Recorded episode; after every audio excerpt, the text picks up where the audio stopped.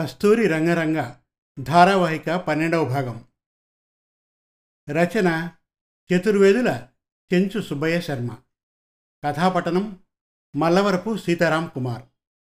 గత ఎపిసోడ్లో రంగా పేరు ముందు ఉన్న కస్తూరి అనే పదం గురించి అడుగుతాడు వసంత్. క్లుప్తంగా చెబుతాడు రంగా. సయ్యద్ సార్ను పొండరీకయ్యను కలుస్తారు. ఖాజా గురించిన వివరాలు చెబుతాడు సయ్యద్. ఇక కస్తూరి రంగరంగ ధారావాహిక పన్నెండవ భాగం వినండి. వసంత్ సార్ వారితో మనం చేసిన సంభాషణ వల్ల నీకేమర్థమైంది? ఈ కేసు తాలూకు వ్యక్తులు అమెరికాలో కూడా ఉన్నట్టుగా అర్థమైంది బాస్.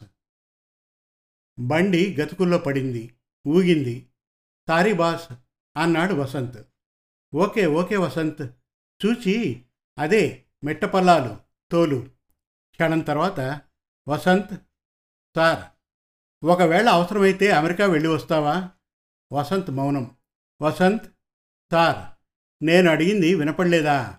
పడింది సార్. అది ఏం మామూలు ప్రశ్న కాదు సార్? అమెరికాలో నేను ఇన్వెస్టిగేషన్ దీనంగా లాగినట్టు చెప్పాడు. ఎస్ ఒత్తి మరీ చెప్పాడు కస్తూరి రంగ. సార్ దీనంగా మెల్లగా పిలిచాడు వసంత్. ఆ చెప్పు. ఆ కార్యం నా ఒక్కడి వల్ల కాదు సార్.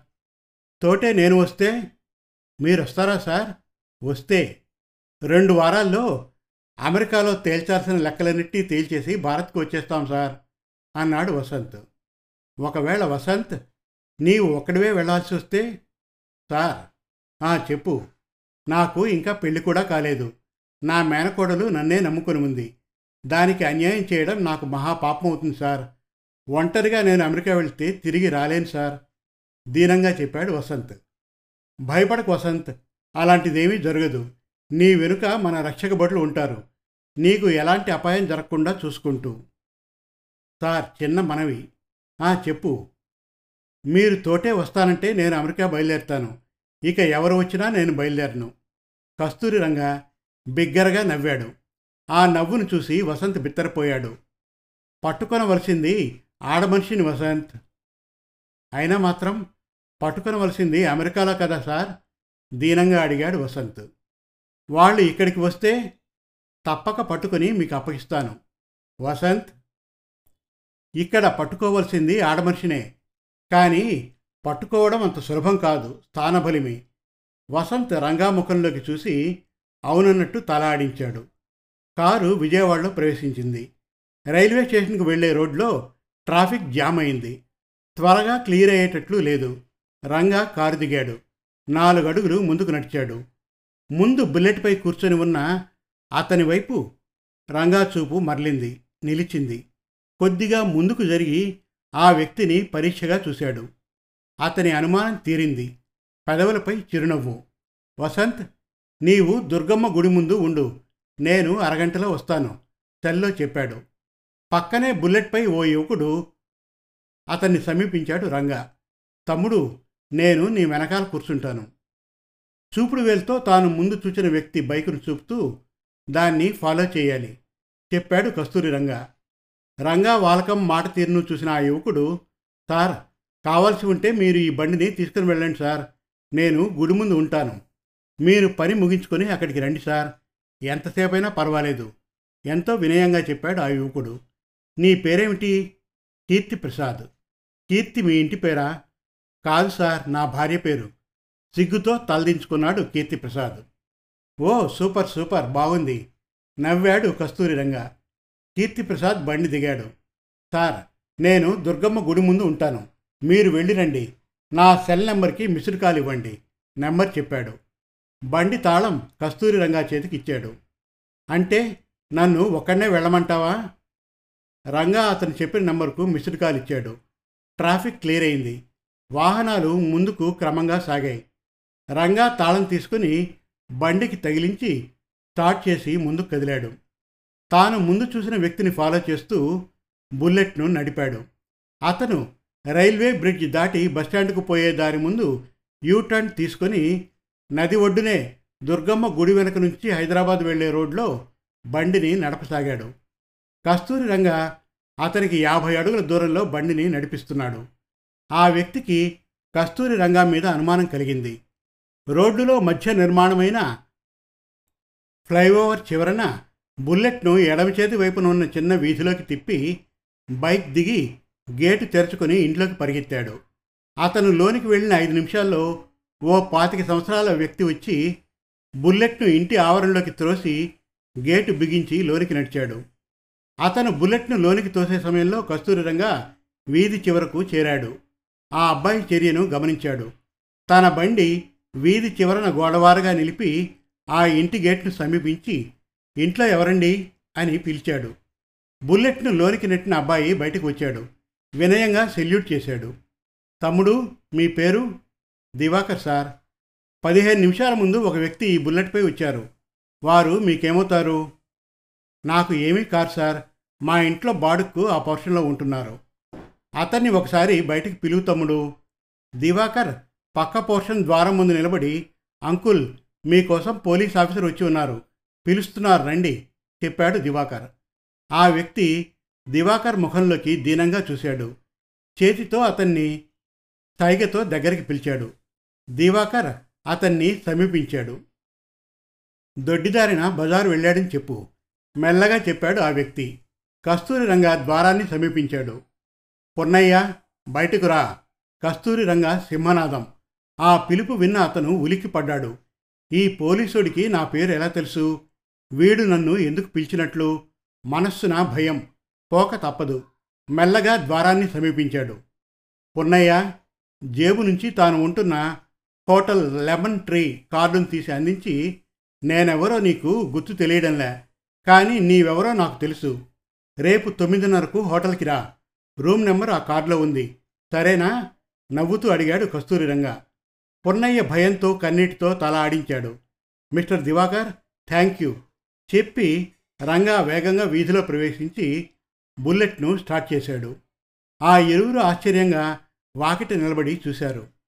వసంత్ పిలిచాడు కస్తూరి రంగ తన మౌనాన్ని బ్రేక్ చేస్తూ సార్ రంగా ముఖంలోకి చూశాడు వసంత్. ఇరువురు జాగింగ్ ముగించి స్నానం చేసి డ్రెస్ చేసుకుంటున్న సమయంలో వసంత్ను పలకరించాడు కస్తూరి రంగా. వసంత్ మా నాయనమ్మ ఆ కాలంలో సెవెంత్ వరకు చదివిందట. గొప్ప తెలివి దైవభక్తి అపారంగా కలిగింది. ఖాళీగా ఉంటే శివనామస్మరణం ఓం నమ శివాయ ఓం నమ శివాయ అని చేస్తూనే ఉండేది. ఆమె చెబుతూ ఉండేది ఒరే రంగా శత విహాయ భోక్తవ్యం సహస్రం స్నానమాచరేత్. లక్ష్యం విహాయ దాతవ్యం కోటీం త్యక్త హరిం భజేత్. ఈ శ్లోకాన్ని నేను అప్పుడప్పుడు అనుకుంటూ ఉంటాను. అర్థం ఏమిటంటే వంద పనులు విడిచిపెట్టైనా వేళకు భోజనం చేయాలి. వెయ్యి పనులు విడిచిపెట్టైనా స్నానం చేయాలి. లక్ష పనులు విడిచి దానం చేయాలి. కోటి పనులు విడిచి దైవ ప్రార్థన చేయాలి. సో వసంత్ మనం ఇప్పుడు ఏం చేయాలి? అతని ముఖంలోకి చూస్తూ అందంగా నవ్వాడు కస్తూరి రంగ. బాస్ ఓ మాట చెప్పనా? ఆ చెప్పు. మీరు నవ్వితే చాలా అందంగా ఉంటారు. ఆ వారు అదే మాట అంటారు. ఎవరు సార్? ఇంకెవరు? మీ వదిన గారు సోదరా? పద త్వరగా టిఫిన్ చేసి వద్దాం. ఆ పున్నయ్య కీర్తిప్రసాద్ వస్తారు నైన్ థర్టీ కల్లా. పదండి బాస్. ఇరువురు డైనింగ్ హాల్కి వెళ్ళి టిఫిన్ కాఫీ సేవించి గదికి తిరిగి వచ్చారు. రంగా టీవీ ఆన్ చేసి సోఫాలో కూర్చున్నాడు. పక్కన వసంత్ కూర్చున్నాడు. ఒక ముఖ్య ప్రకటన వెస్ట్ బెంగాల్లో ప్రభుత్వం రద్దు రాష్ట్రపతి పాలన అమలు త్వరలో. కాలింగ్ బెల్ మోగింది. వసంత్ వెళ్ళి తలుపు తెరిచాడు. ముందు కీర్తిప్రసాద్ వెనుక పున్నయ్య నిలబడి ఉన్నారు. రంగా సోఫా నుండి లేచి వారిని ఉద్దేశించి ప్లీజ్ కమిన్ నవ్వుతూ చెప్పాడు. ఇరువురు గదిలోకి వచ్చారు. వసంత్ తలుపును మూశాడు. Keerthiprasad good morning sir. సగౌరవంగా సెల్యూట్ చేశాడు. పున్నయ్య భయంతో చేతులు జోడించాడు. కస్తూరి రంగా నవ్వుతూ రండి కూర్చోండి చెప్పాడు. ఇరువురు ఒకే సోఫాలో పక్కపక్కన కూర్చున్నా యథార్థంగా వారిరువుకి పూర్వపరిచయం లేదు. కానీ భయంతో సతమతమవుతూ ఉన్న పున్నయ్యకు కీర్తిప్రసాద్ను తోడుగా భావించాడు. క్షణంసేపు కస్తూరి రంగా ముఖంలోకి చూసి మౌనంగా తలదించుకున్నాడు. ఏం తీసుకుంటారు? కాఫీ టీ లేక కాఫీ సార్ కీర్తిప్రసాద్ చెప్పాడు. "ఆ, పున్నయ్య గారు మీకు రంగా స్టైల్ మాటను విన్న ముగ్గురు ఉలిక్కిపడ్డారు వీడు చూస్తే చెరువులో పిట్టలు పట్టేవాళ్ళా ఉన్నాడు. వీడికి అంత మర్యాదన? ఆశ్చర్యంగా అనుకున్నాడు కీర్తిప్రసాద్. వచ్చే దారిలో మీ బైక్ పంక్చర్ అయింది. ఆ కారణంగా వసంత్ను మిమ్మల్ని మీ ఇంటి దగ్గర దించమన్నాను. పంచర్ వేయించాను. ఇదిగోండి మీ బండి తాళం. Thank you sir. Kasturi Ranga అందించిన తన బైక్ తాళాన్ని అందుకున్నాడు కీర్తిప్రసాద్. కాఫీ చెప్పనా? అతిథులు ఇరువురు తల్లాడించారు. వసంత్ పాట్ కాఫీ ఆర్డర్ చేశాడు. వచ్చి రంగా పక్కన కూర్చున్నాడు. కీర్తిప్రసాద్ మీరు కాఫీ తాగి వెళ్ళవచ్చు. ఫర్ ఎస్టర్డేస్ మీ సహాయానికి నా ధన్యవాదాలు. నవ్వుతూ చేతులు జోడించాడు Kasturi Ranga. Sir no mention please. చిరునవ్వుతో చెప్పాడు కీర్తిప్రసాద్. పొన్నయ్య బిక్క ముఖంతో గది నాలుగు ముల్లా చూస్తున్నాడు. అయితే నా పక్కనోడు కాఫీ తాగి వెళ్ళిపోతాడనమాట ఈ ఇద్దరు పోలీసులు ఆ తర్వాత నన్ను ఏం చేస్తారో ఏం అడుగుతారో ఎందుకు రమ్మన్నట్టు? నాతో వీడికేం పని? అసలు వీడెవరు? వీడికి నేను నా పేరు ఎట్టా తెలుసు? వీళ్ళ బారి నుండి నేను ఎట్టా బయటపడేది? ఈ ప్రశ్నలన్నింటితో పొన్నయ్య సతమతమవుతూ ఉన్నాడు. బాయ్ కాఫీ తెచ్చాడు. కప్పుల్లో ఉంచి నలుగురికి ఇచ్చాడు. నలుగురు కాఫీ తాగడం ముగిసింది. బాహి ప్లేట్లు కప్పులతో వెళ్ళిపోయాడు. కీర్తిప్రసాద్ నవ్వుతూ లేచాడు.